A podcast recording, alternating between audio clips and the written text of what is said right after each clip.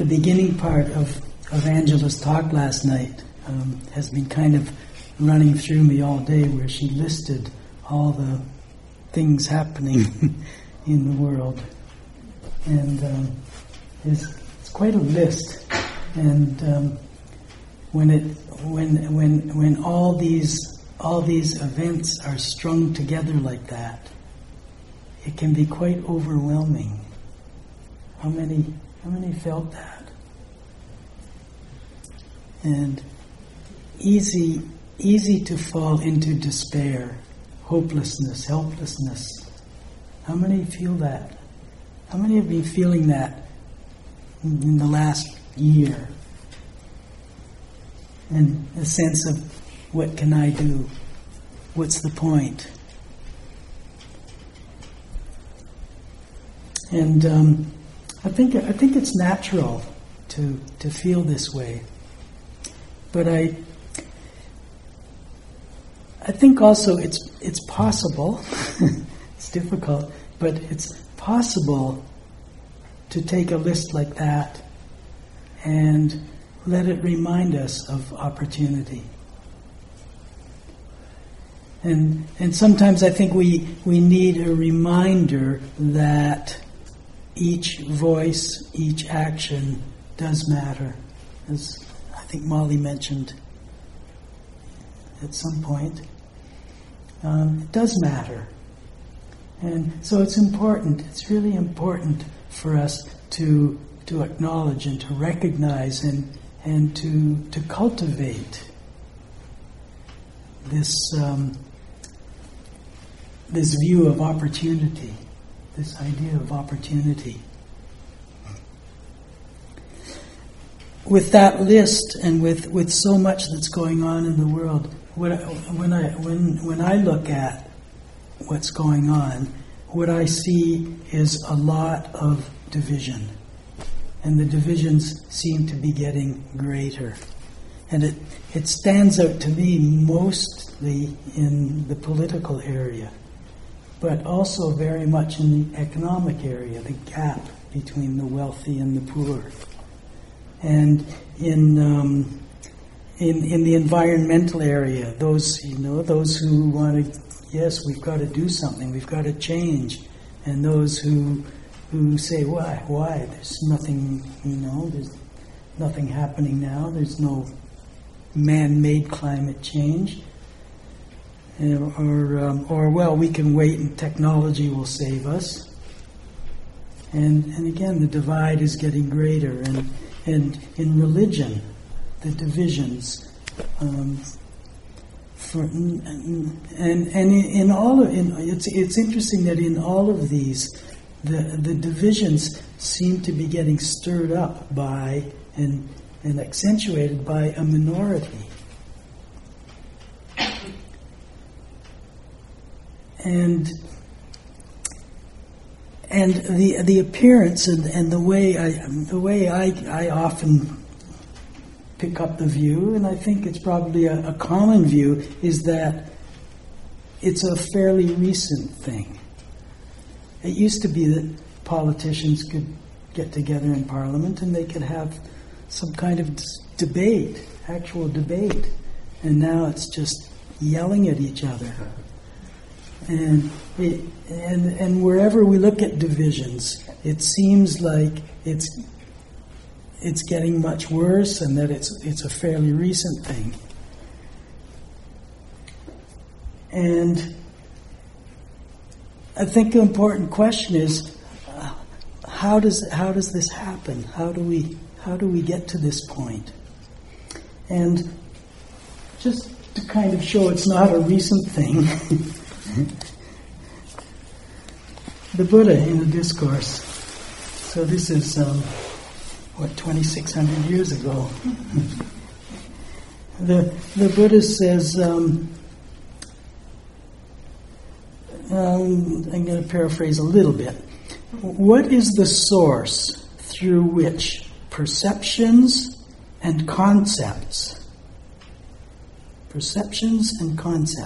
tinged by mental proliferation, beset a man? Okay, so the Buddha was kind of asking the same question.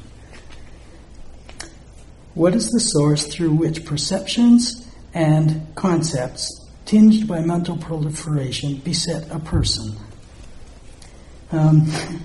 This word beset, I had a vague idea of what it means.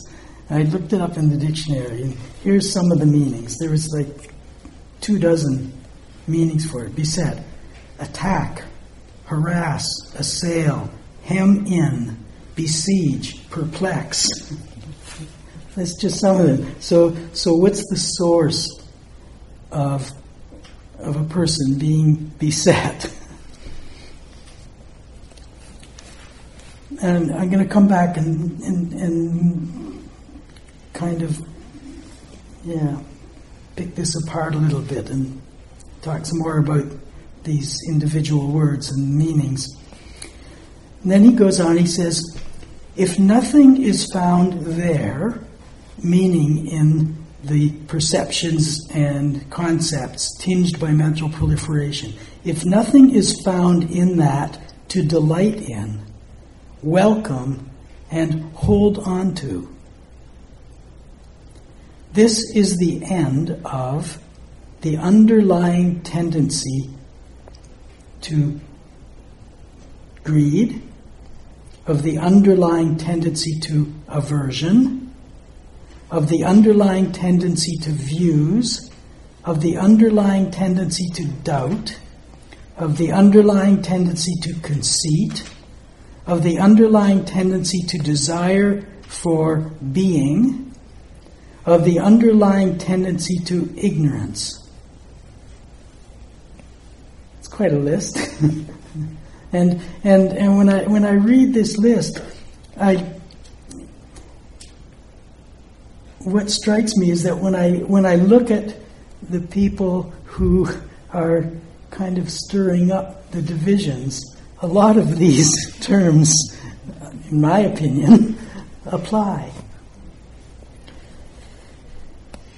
And he goes on, and he says, "This,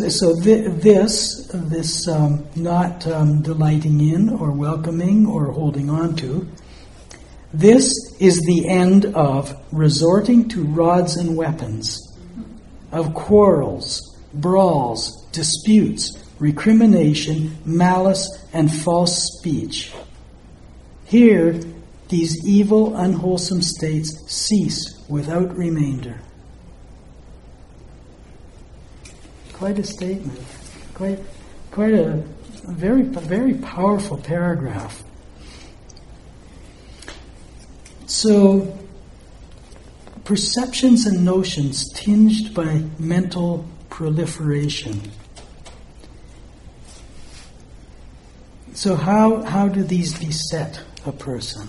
How do these beset a person? So he's saying this is what besets. How does this happen? So the Buddha, with his great investigation, his great clarity and his wisdom, was able to outline exactly how this happens. And of course, this is another word we could use for all of this is dukkha. So how does dukkha happen? How does it come about? And he gives a sequence of events, and this sequence of events is it's important to understand, and we can understand it and get some sense from understanding it intellectually, but within the practice, with the mindfulness and the investigation and these other factors that I spoke about a couple of evenings ago, each of these steps can be recognized. And so as I go through them, just see if you can recognize these from your own practice or your own life experience. So he starts, we're born. We have body, mind. As part of our bodies, we have eyes, ears, nose, tongue. We have a mind that thinks sometimes, and we have the body that touches and feels tangible things. And he calls these the sense doors. Okay, so we have these sense doors, and in the world around us and within us, there are objects. Okay, and different objects meet with different sense doors. So a vibration traveling through the air can meet with the eyes, and what happens? Seeing. Okay, a vibration can travel through the air and hit the ear, and what happens is hearing. Or a piece of food can be put in the mouth, and what happens? Tasting. There's this object I call a book here, and this object that's called a hand, and they come together, and there's that touch sensation. Even just in the air, with the hand, there's a touch sensation, coolness, solidity. Okay, and similarly with each of the sense doors. So the sense door and an object come together. And in that coming together, the hearing, seeing, smelling, tasting, touching, thinking arise. Okay? That arising, in the teachings is called consciousness. So there's hearing consciousness, seeing consciousness, smelling consciousness, etc. Okay? Does everyone get that from your own experience? Do you see that? Okay? This coming together, this in the presence of the sense door, the sense object, and the consciousness. When these three are together, this is contact. This is called, the Buddha called it contact. So this is our contact with the world. Outer world and inner world. We contact with physical sensations in the body. We contact sometimes with smells from the body. We contact with sounds from inside the body. So we have these contacts. When a contact happens, along with the contact, or conditioned by the contact, comes a vedna, as we've been talking about in the instructions. Okay, the vedna. So whenever a contact happens, what arises with that contact is a vedna. That contact either is pleasant, unpleasant, or neutral.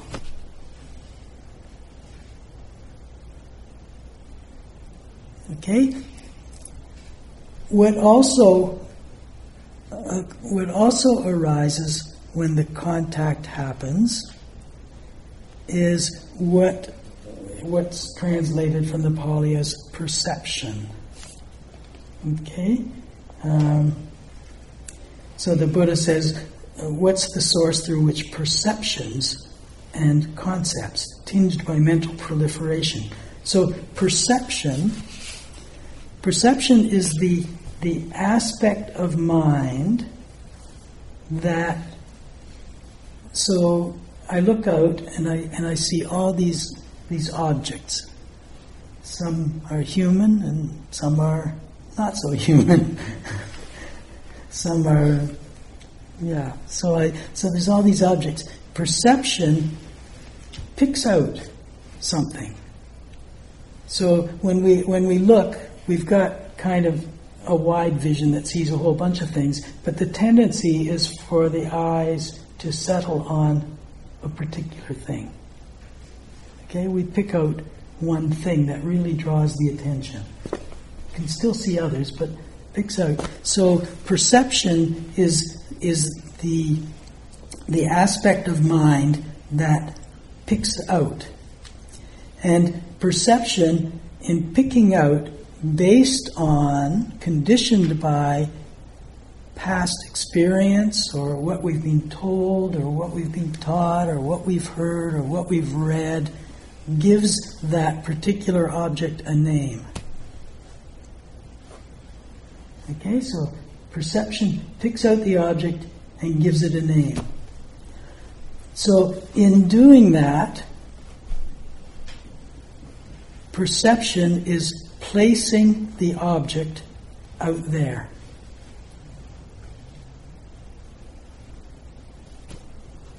Okay?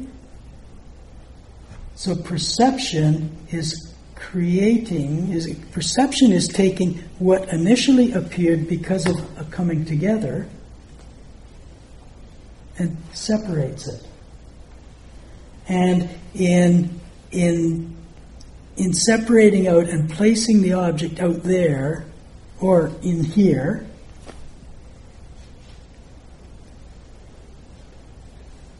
in a subtle way, it's creating the me who's seeing it or hearing it or tasting it or touching it or thinking about it. When in fact, the seeing, the hearing, the tasting, the touching have initially arisen because of the non-separateness, because of the coming together.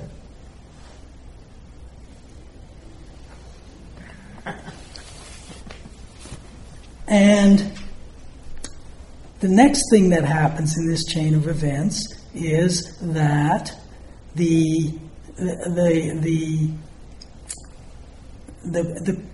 perception has created this I, and so the concept I comes up, and the mind picks up on that and says, oh, I see that, or I heard that, or I did that, or I didn't do that.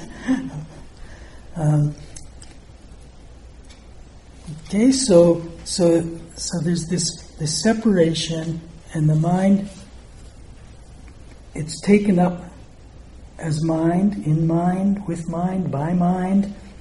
And then, have you ever noticed, once that happens, the stories start. This is the mental proliferation. Okay, so what is the source through which perceptions and notions tinged by mental proliferation? Okay, so the perceptions and the concepts tinged by, elaborated by, enhanced by, enlarged by the mental proliferations. And the more we proliferate mentally about something, the more solid it gets somehow. You notice that? So if you're sitting in meditation and a pain comes somewhere, it's like the more you just go right into it and say, oh, I wish this wasn't here, why is this here? How can I make it? But it's almost like the stronger it gets. You notice that? And the Buddha says, if nothing is found there to delight in, welcome, and hold on to. Okay? So if we can open, as the instructions are, if we can open to whatever is showing without the mental proliferation, without all the explanation and description and stories about and memories of the past and projecting it into the future. it loses its power. Have you noticed that? If we can just really relax. Now, not always and not completely, but there's a change in the relationship, and it doesn't necessarily make it go away, but it's the end of the underlying tendencies. The underlying tendencies come to an end because the underlying tendencies are from. They arise from the perceptions and notions tinged by mental proliferation, or they're fed by it.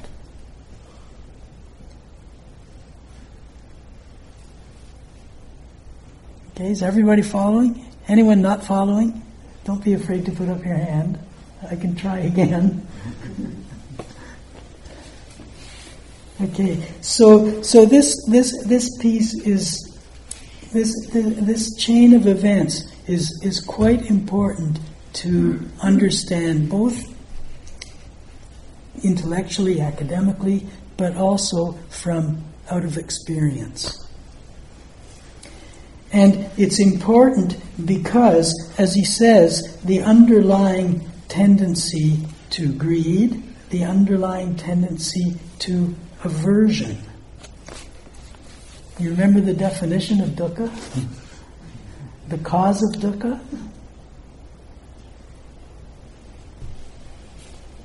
Okay, he also says the underlying tendency to ignorance.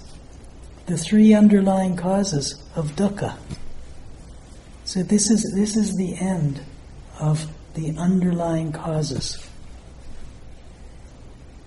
Okay? It's also important. If we look again at this chain of events, and Molly referred to this a little bit in the instructions this morning.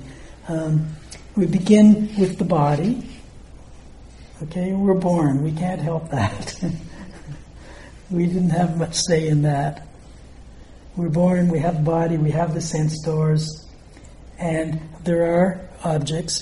The sense doors and the objects come together. As long as the sense doors are functioning, we can't stop that. We can try. We can plug our ears and close our eyes and hold our nose and close our mouth. But we're still going to feel things through the body. Have you ever noticed the tendency for thoughts to still arise?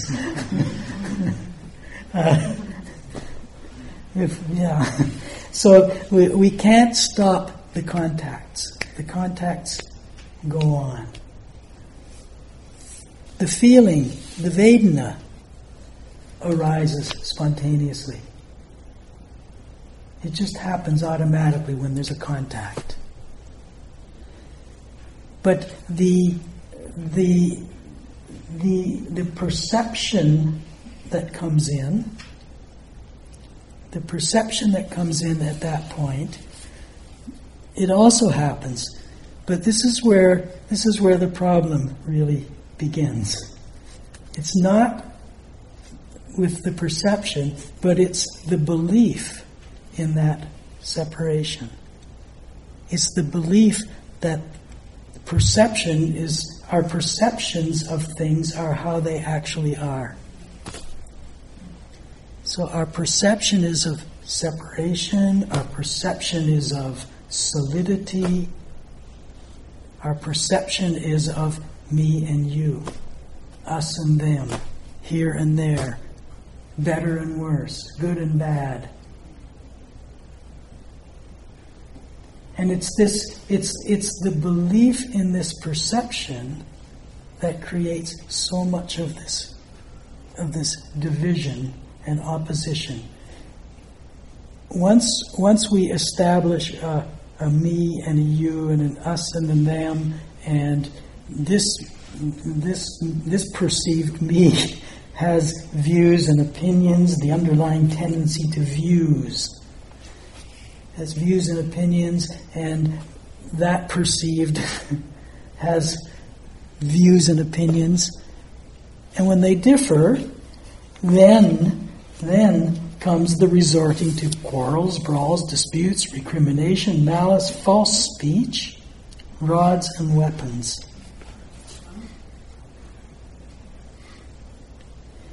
And this is what we see happening. This is what seems to be happening. The same thing that happened at the time of the Buddha. There's many discourses where one of the kings will come to the Buddha and say, "Well, I'm planning to go to war with this other king, and what do you think of that?"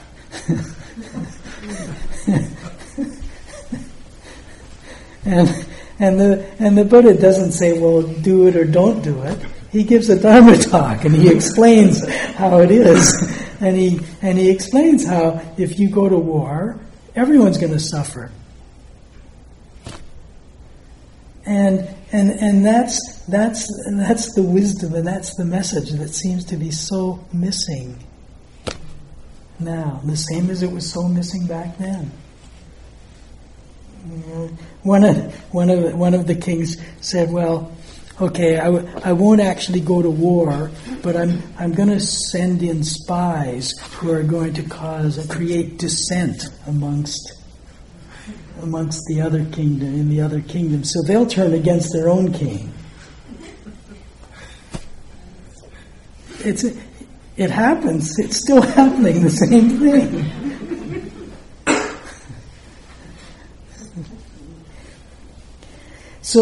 So to understand and to understand this just this one paragraph and this process to the extent that it starts to and this is the wonder and the power of insight is that it can transform us.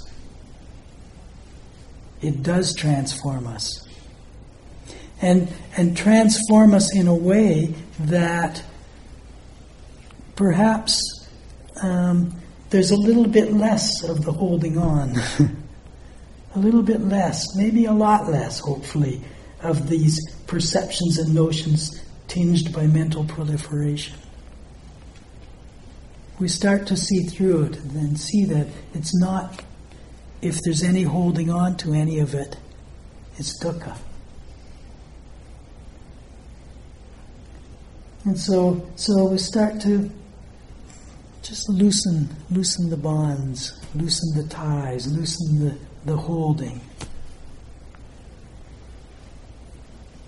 And that loosening of the holding allows us to have the perceptions, but know that it's all it is. It's just the perception. And the perception is distorting the actuality of the non-separateness.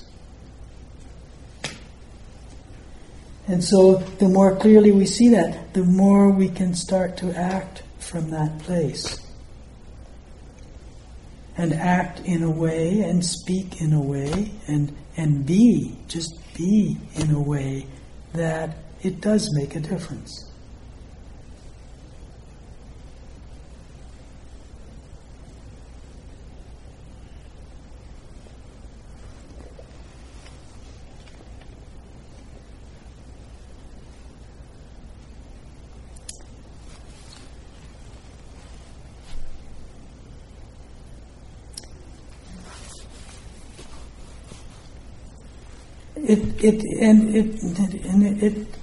It's possible to make a difference in a way that it can influence the people who we see, who our perception tells us that these people are stirring up.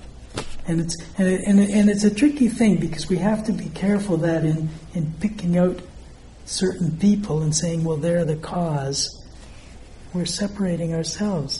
Oh, I know the answer. I know the solution.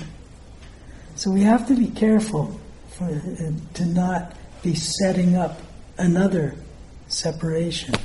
And it really takes skill and wisdom. But it is possible. Yeah, just to give an example, there's a few of us here who live in Guelph, and most people in Canada know by now that in Guelph we elected a member of provincial parliament who's the leader of the Green Party. And I've spent a little bit of time with him and spoken with him and heard some of his stories, and the things that he is doing, really some of what he's doing really is bringing people together. He's actually getting positive things done in Parliament, because he's got the skills and he's got the wisdom. He knows how to bring people together. And he's done several initiatives that have brought all the parties together. And when I see someone like him doing something like that, acting in that way, it's very inspiring, and it lets me know that it is possible for our actions to make a difference.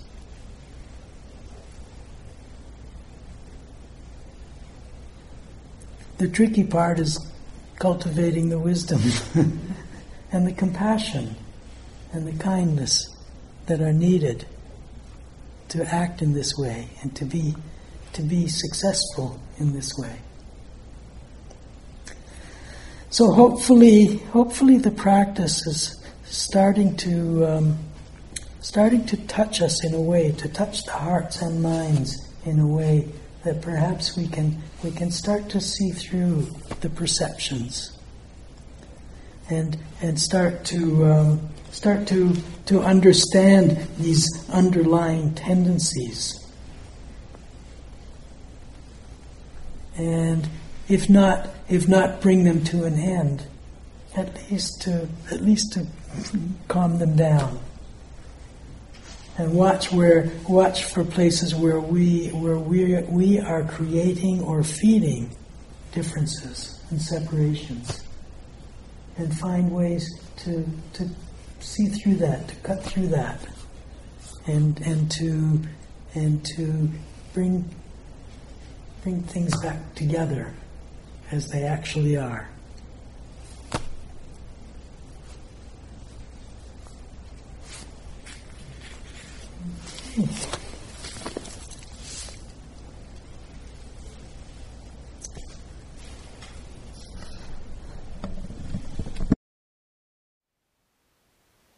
Thank you for listening. To learn how you can support the teachers and Dharma Seed, please visit dharmaseed.org/donate.